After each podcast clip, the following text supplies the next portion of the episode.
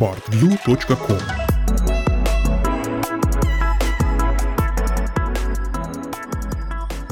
Ну вот не писатель он и все. Хочет поделиться знаниями, научить, а писать не умеет. Земля в действительности плоская, а те фото из космоса – просто фотошоп. Джон Брэндон, мистик, антрополог, веган и экоактивист. Люди на этом острове доживают до 300 лет. Это абсолютно наивная книга, которая никакого отношения к реальности не имеет.